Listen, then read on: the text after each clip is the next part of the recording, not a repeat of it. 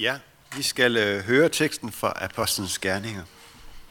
Men I skal få kraft, når Helligånden kommer over jer, og I skal være mine vidner, både i Jerusalem og i hele Judæa og Samaria, og lige til jordens ende.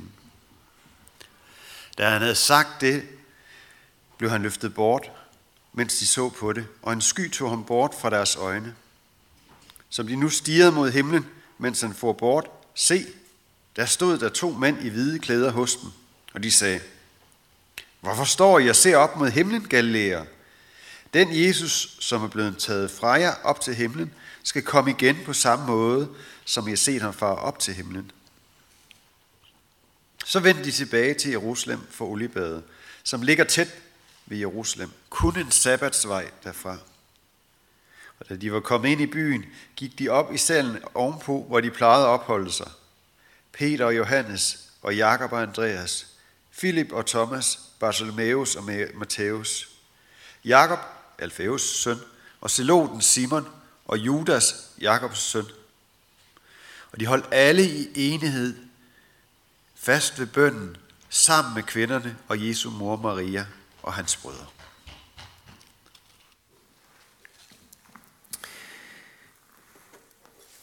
I torsdags, der var det øh, Kristi Himmelfartsdag, og øh, vi har lige hørt historien nu her en gang til.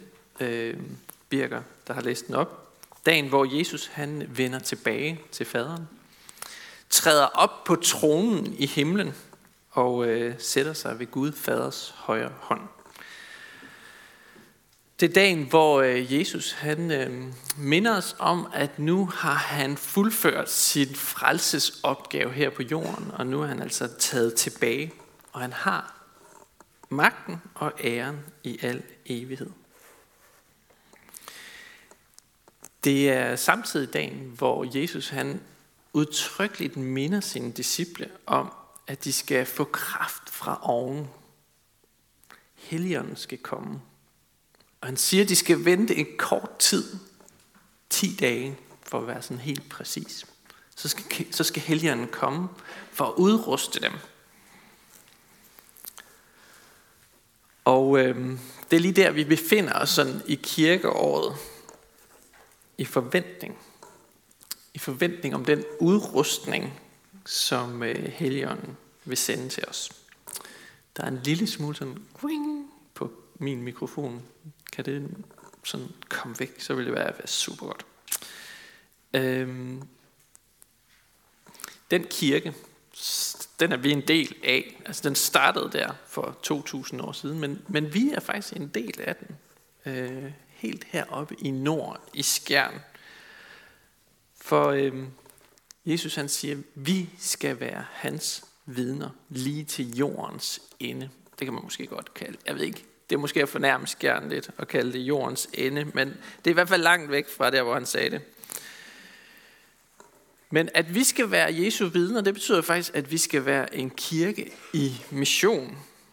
Det er også en del af vores visionsformulering. Vi skal være en taknemmelig kirke i mission. Og det minder Jesus os om i dag, i dagens evangelielæsning også. Han opmuntrer os til det. Til at leve i mission. Jesus han er nemlig ved at tage afsked øh, med sine disciple i den tekst, jeg skal læse for jer. Øh, og give dem sådan de sidste desinger, før han, øh, han skal møde sådan, øh, sin skæbne, hvis vi kan sige det sådan, på korset. Og han har noget at sige til os, og det skal vi øh, lytte til nu. Det lyder sådan her fra Johannes evangeliet kapitel 15, vers 26. Når talsmanden kommer, som jeg vil sende til jer fra faderen, sandhedens ånd. Det var det der udtryk. Sandhedens ånd. Som udgår fra faderen. Så skal han vidne om mig. Men også I skal vidne. For I har været med mig fra begyndelsen. Sådan har jeg talt til jer, for at I ikke skal falde fra. De skal udelukke jer af synagogerne. Ja, der kommer en tid, da enhver, som slår jer ihjel, skal mene, at han derved tjener Gud. Og det skal de gøre, fordi de hverken har kendt faderen eller mig. Men sådan har jeg talt til jer, for at I, når den tid kommer, skal huske på, at jeg har sagt det til jer. Men jeg sagde det ikke til jer fra begyndelsen, fordi jeg var hos jer. Lad os bede sammen. Kære himmelske far, jeg beder dig om, at du netop må, øh, må sende din ånd. Vi er i forventning om, at din ånd, sandhedens ånd, vil åbne vores ører og hjerter for, hvad du vil sige til os. Kom, Helligånd. Amen. Jeg kan godt lide overraskelser. Det kan være en gave, som man pludselig får, som man ikke havde ventet. Eller øh, det kan være, hvis nu øh, ens kone har planlagt en tur i, på date eller i byen, og man slet ikke vidste noget om det, så bliver man glædelig overrasket. Det kan jeg godt lide. Jeg kan også godt lide at få en buket blomster pludselig ind ad døren. Der er også ting, som jeg ikke er så glad for at få overraskelser af øh, overraskelser, som jeg ikke bryder mig om. Øh, det kan være øh, regningen fra mekanikeren. Den bryder jeg mig ikke særlig meget om. Den overraskelse. Heller ikke en vandskade i huset. Det er også sådan en træls overraskelse. Eller et tordenvejr, når man lige har pakket øh, til en skovtur. Det vil man gerne advares om, inden det sker. Så det ikke kommer som den her overraskelse. Så man kan stå, sådan forberede sig og være parat. Og det er netop det, Jesus han gør i den her tekst til os i dag. Han fortæller det. Det, der står med, med småt, kan man sige. Inden det sker, så vi som kristne kan være klar, når det sker. Det er budskabet i dag. Men hvad er det, vi skal være klar til? Jo, i skal være mine vidner, siger Jesus. Hvad er det nu lige, det betyder? Forestil jer en retssag. En retssag, hvor man indkalder vidner. De har været til stede ved en, øh, en mulig forbrydelse, og de skal nu fortælle, hvad de har oplevet og set på det her gerningssted. Man skal ikke sådan øh, finde på eller øh, komme med øh, idéer eller teorier eller sådan gæt på, hvad der måtte kunne være sket. Nej, man skal faktisk bare sige det, man har set med sine egne ører, øh, med sine egne øjne og hørt med sine egne ører. Det er egentlig ret enkelt. Måske kender I det der udtryk øh, fra sådan amerikanske film. Vi har det ikke i Danmark, men, men lige inden man skal vidne, så siger dommeren, Do you swear to tell the truth, the whole truth and nothing but the truth? Det er det, et vidne skal. skal fortælle sandheden, og kun sandheden, og ikke noget andet. Vidne, ordet vidne, det er sådan et klassisk juridisk udtryk. Så hvorfor bruger Jesus lige pludselig det om om sine disciple? Jo, jeg tror, han prøver at sige noget ret centralt og vigtigt egentlig. Noget, vi skal prøve at forstå. Vi skal forstå det, der skal til at ske i Jesu liv, som en retssag, der går i gang senere på aftenen. Jesus han vil øh, blive anklaget. Anklaget for blasfemi. Han vil blive stillet for en dommer, en domstol der vil blive ført vidner imod ham. Og til sidst så vil han blive dømt. Det er alle sammen sådan begreber fra en, en retssal.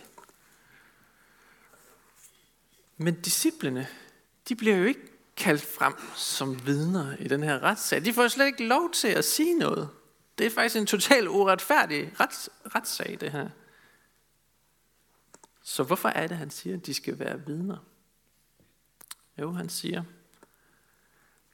at på et tidspunkt, så får jeg brug for jeres vidnesbyrd.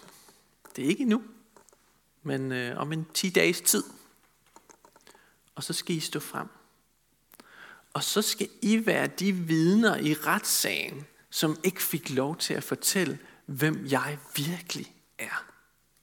For det, der kom frem i retssagen, det er bare løgn. Men I skal fortælle, hvad I har oplevet hvad I har hørt mig sige, hvad I har hørt og troet. Den sande historie om Jesus. Så deres opgave, den er, den er egentlig ikke sådan så svær, den er simpel. De skal øhm, ikke finde på sådan en masse åndelige teorier eller religiøse øh, forklaringer, men tværtimod bare fortælle, hvad de har set og hørt Jesus sige og gøre. De fire evangelier, øh, som vi har i Bibelen, det er faktisk øh, resultatet af den her opgave. En af resultaterne. Det er, man kan sige, øh, retssagens vidneforklaringer, som, som vi har sådan et retsdokument her, som vi kan gå til. Og spørgsmålet er så, hvordan forholder vi os til, det her, til de her vidneudsagn? Retsdokumenterne. Forholder vi os til dem sådan øh, afvisende? Eller tror vi på, hvad de siger? Det er egentlig det, det dybeste og mest grundlæggende trospørgsmål, vi kan stille os selv. Tror vi på vidnesbyrdet i Bibelen, eller afviser vi det? Tror vi på, når Jesus han siger, jeg er vejen, sandheden og livet? Eller afviser vi ham som en, sådan en galning? Fordi der, der er faktisk ikke rigtig nogen mellemvej. Enten så taler Jesus sandt, eller også så er han virkelig kugleskør.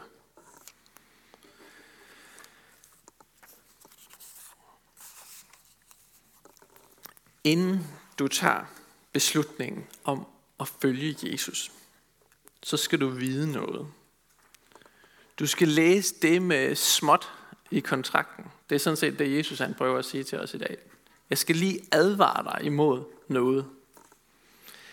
Øhm, og vi får en, øh, en fornemmelse af, hvad det er, han vil forklare os, når, han, når vi finder ud af, hvad ordet vidne det egentlig hedder på græsk. Fordi hvis man øh, læser den græske tekst, så ordet vidne, det er martyr. Martyr. Øhm, og det betyder egentlig bare øjenvidne. Men I ved jo godt alle sammen, at det har også en anden betydning. Øhm, for ligesom det kostede Jesus øhm, livet og vidne om faderen, så kostede det også mange disciple livet og vidne om Jesus. Og det har det gjort igennem århundreder. Og sådan måske i den senere tid, så er det kommet til at betyde noget omkring islamisk terror, øh, som har givet den her, det her ord et klang af, at man er villig til at dø for sin tro martyr. Men oprindeligt så betød det egentlig bare øjenvidne. Et vidne i en retssal. Det vi skal lægge mærke til, det er, at Jesus han øh, ikke lægger skjult på, at det kan have omkostninger at være kristen. Det vil vække modstand at tale om Jesu død og opstandelses betydning. Der vil være mennesker, der ikke synes, at det er rart, du taler om det. Der er folk, der vil synes, du er dum, hvis du siger det. Det har omkostninger at være kristen, siger Jesus.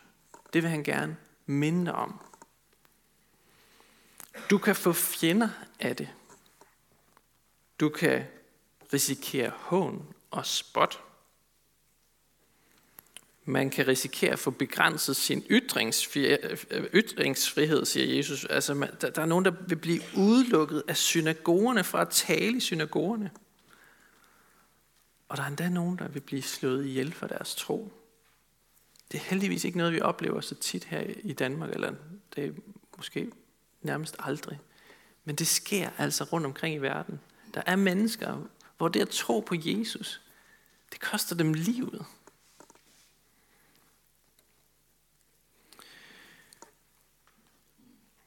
Også i dag så øh, møder kristne modstand. Og jeg vil gerne fortælle en lille historie, sådan en personlig oplevelse med det. Øhm, og det er ikke fordi, jeg er en, en stor martyr, nej, tværtimod. Øhm, Men, men jeg har alligevel oplevet en lille smule af den her modstand, og måske har du også en historie eller to i ærmet. I 2006 der var øh, min kone og jeg udsendt som øh, volontør til Israel. Vi ville gerne ud og opleve verden, og vi ville også gerne bo der sådan i lidt længere tid. Vi fik derfor øh, arbejde på sådan et øh, handicaphjem i Jerusalem. Øhm, vi arbejdede der i fire måneder. Det skulle vi i hvert fald gøre. Øhm, vi fik mad, og vi fik husly. Det var en institution, hvor der både boede jøder og arabere. Øhm, og en af betingelserne, noget af det allerførste, man sådan skulle sige ja til, når man kom der, det var, at man måtte ikke drive mission på stedet.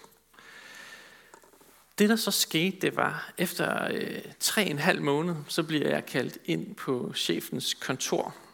Øhm, og så bliver jeg præsenteret for en lang række sådan ret ubehagelige anklager imod mig sådan, som person som jeg havde gjort. Og en af de anklager, den gik på, at jeg havde øh, fortalt om den kristne tro. Og det havde jeg jo sagt, at jeg ikke ville. Øhm, det var jeg nu ikke helt enig i. Jeg sagde, at jeg havde fortalt, at jeg gik i kirke, når folk spurgte, hvad jeg skulle i weekenden. Og øh, jeg havde også fortalt, at jeg var kristen, når folk spurgte, hvad jeg troede på. Så jeg synes egentlig, det var et meget, meget lille forsøg på at drive mission, jeg havde for at sige nærmest ingenting. Jeg havde bare fortalt noget om, hvem jeg var. Men det var åbenbart for meget for min chef. For dagen efter, så kom hun hen til mig og sagde, du må gerne pakke dine tasker, eller I må gerne pakke jeres tasker. I arbejder ikke her længere. Nu må I øh, gerne forlade det her sted. For det kan vi ikke have her hos os. Jeg oplevede det som en meget, meget voldsom oplevelse øh, og ubehageligt. Men når jeg tænker tilbage på det nu, og læser sådan en tekst, som vi har for os i dag, så får jeg en følelse af, nå ja, det var jo det, Jesus han sagde. Det kunne godt komme til at koste en ens arbejde. Det kunne godt komme til at have omkostninger at tro på Jesus og sige, hvem man er. Det har han jo advaret mig imod. Nå ja. Det er pointen med teksten i dag. Han siger det selv helt åbent. Sådan har jeg talt til jer, for at I ikke skal falde fra, når det sker. Han opmuntrer dig til at holde ud Hold ud og vend den anden kind til, når du mister dit arbejde, eller de griner af dig i klassen, fordi du tror på Jesus. I 1. Peters brev, kapitel 4, vers 14, der står der, hvis I bliver hånet for Kristi navns skyld, så er I salige. Så er I salige. Der er en øh, historie fra Apostlenes Gerninger, kapitel 5, som, øh, som jeg særligt godt kan lide, øh, og som handler om det her. Kort efter pinsedag, så øh, bliver disciplene, eller apostlene, de bliver anholdt. Øh, de bliver taget i og fortælle om Jesus henne i templet. Og de bliver så sat i fængsel, fordi de dagen efter skal stilles for en dommer. Men om natten, så kommer der en engel og øh, åbner døren. Og øh, de går ud, og den her dør den bliver øh, låst og lukket igen. Og så øh, går disciplene hen på tempelpladsen dagen efter og begynder at undervise igen om Jesus. Der opstår sådan øh, en vis forvirring henne i fængslet dagen efter, da de finder ud af, at fangerne de er altså væk. Øhm, og øh, så hører de, at hov, der er nogen, der fortæller, at de er henne på tempelpladsen. Okay, hvad gør de så? Jamen, så går de hen på tempelpladsen og henter disciplinen en gang til. Og så stiller de dem for en dommer. Og så står der sådan her.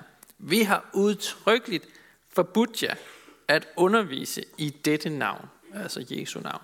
Og alligevel har I fyldt Jerusalem med hans lære. Hvad tror I så, apostlen Peter, han svarer, han siger, ret koldt og, øh, og lækkert. Man bør adlyde Gud mere end mennesker. Peter han havde en opgave, der var vigtigere end det, som myndighederne bad ham om. De står nu her foran øh, dommeren, de, de bliver sådan sendt lidt udenfor, og så er der, foregår der en diskussion frem og tilbage, øh, som man også kan læse, hvor der står, at øh, de så efterfølgende kalder apostlene ind igen, og så lader de dem piske. Det er også en omkostning ved at tro. Og så forbyder de dem at tale i Jesu navn, og så løslader de dem. Hvad tror I så, de gør? Man skulle tro, okay, når man lige er blevet pisket, så går man hjem, og så gemmer man sig. Nej. Der står, de forlod så retssalen, glade fordi de var blevet anset for værdige til at blive vandæret for Jesu navns skyld. Glade for at blive vandæret. De var stolte af det her. Både i templet og hjemme fortsatte de hver dag med at undervise og forkynde. Det var sådan, apostlene de forstod de her ord, Jesus han siger til os i dag. At vi skal vidne, selvom det har omkostninger. Jeg ved godt, at for mange er det med at vidne totalt uoverskueligt. Og det forstår jeg også godt. Noget med at redegøre for en bestemt teologi, eller øh, kunne en masse af de rigtige svar på en masse svære spørgsmål. Er det det, Jesus han, han siger? Skal vi redegøre for nogle teorier? Men det er jo faktisk ikke det, Bibelen siger. Bibelen siger, at det at vidne, det handler om at fortælle det, du har set, det, du har hørt. Det er ret simpelt. Du skal sådan set både fortælle det, når det går, eller fortælle, når det går godt, men også når det går skidt. Og så må sandhedens ånd klare resten. Det er ikke op til dig, hvad der så sker, men det er op til ham. Jeg synes også, det her det er svært. Øhm, og øh, derfor så har jeg givet mig selv en, øh, en lille øvelse i dag. Øhm, jeg har prøvet at formulere mit eget vidnesbyrd, sådan i helt kort form. Hvad vil jeg sige, hvis jeg en dag skulle fik muligheden for at, at sige noget om Jesus? Øhm, jeg har prøvet at sætte mine egne ord på, sådan hvad evangeliet er, øh, de gode nyheder. Og øh, det er ikke sådan specielt velformuleret. Men det jeg gerne vil have dig til at tænke over, det er, hvordan vil du gøre det, hvis det var dig? Hvis du nu gik hjem her efter gudstjenesten i dag, og skulle formulere evangeliet, de gode nyheder, hvad de betyder for dig, hvordan vil du så gøre det? Bare i en sætning, eller tre sætninger, eller fem sætninger. Hvordan skulle det så lyde? Jeg ved godt, det er en svær opgave. Prøv at lytte til, hvordan jeg har gjort det. Jeg har lært Jesus at kende som en god ven. Han har lært mig at bede. Og han har lovet mig, at han faktisk lytter, når jeg beder til ham. Selvom jeg ikke altid føler det. Han har også lært mig at vende den anden kind til, når jeg bliver slået. Og øh, han har lært mig at øh, tilgive, når mennesker gør ondt mod mig. Jeg synes, det er virkelig svært at gøre det. Men han kalder mig til det. Så det vil jeg gerne. Og så har han båret min skyld på korset. Noget, som jeg er meget glad for, men jeg, som, jeg, som jeg også nogle gange kan have svært ved at forstå de fulde konsekvenser af, hvad det egentlig betyder. Men det, som er helt sikkert, og som jeg ved som et fakta, det er, at den død på et kors viste en helt ubegribelig kærlighed til mig. Han viste der, at han elsker mig. Og at han vil gøre alt for at redde mig.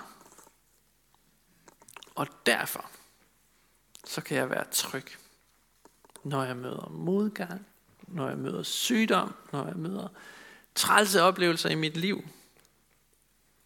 Fordi han elsker mig, og fordi han har lovet mig, at han vil være med mig. Amen. Lad os bede sammen.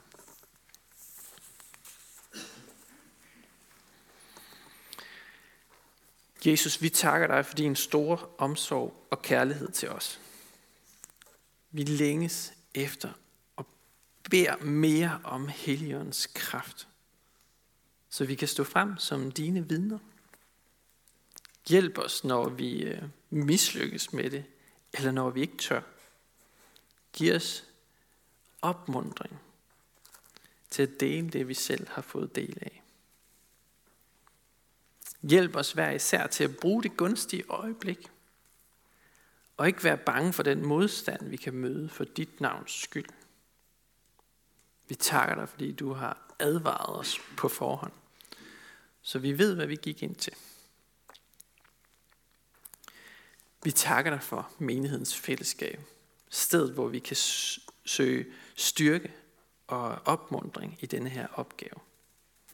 Og vi beder dig om, at vi må have øje for hinanden og vise hinanden kærlighed. Vi beder dig for menighedens børn, både dem, der er født og dem, der ikke er født endnu. Vil du beskytte dem og lade dem få lov til at vokse op i troen på dig. Vi beder dig for menighedens unge og de konfirmander, som ikke er blevet konfirmeret endnu, men som snart skal det. Vi beder om, at deres øh, tro må få lov til at vokse. Vi beder dig for ægteskabet og dem, der lever alene. Giv os din kraft til at leve efter din vilje. Vi beder dig for skærn, by og omegn, at du, Jesus, må blive kendt, troet, elsket og efterfulgt. Vi beder dig for menighedens vejleder, Nils Jørgen Fogh, at du må styrke ham i hans arbejde og holde os alle fast på Bibelens grund. Vi beder dig om, at du vil være nær hos alle, der er ramt af sorg og sygdom og lidelse. Giv os mod til at være til stede og visdom til at lindre smerten hos hinanden. Hør os, når vi i stillhed hver især beder for en, vi kender.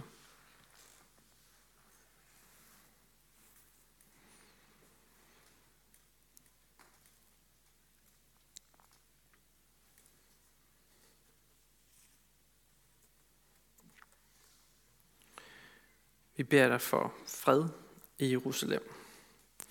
Og vi beder dig om, at de nuværende uroligheder og blodsudgydelser må stoppe. Vi beder dig for din kirke, både i Israel, men også ud over hele verden, til jordens ender. Lad budskabet om dig, Jesus, spredes, og troen på dig styrkes. Og jeg beder dig for dem, som forfølges for dit navns skyld, dem, som møder modstand, kritik, hån og spot. Vil du også give dem styrke og os styrke, når det sker? Vi beder dig for folk, der er blevet betroet magt og autoritet. Hjælp dem og os til at værne hinanden mod uret og vold. Og kom så snart og gør alting nyt. Amen.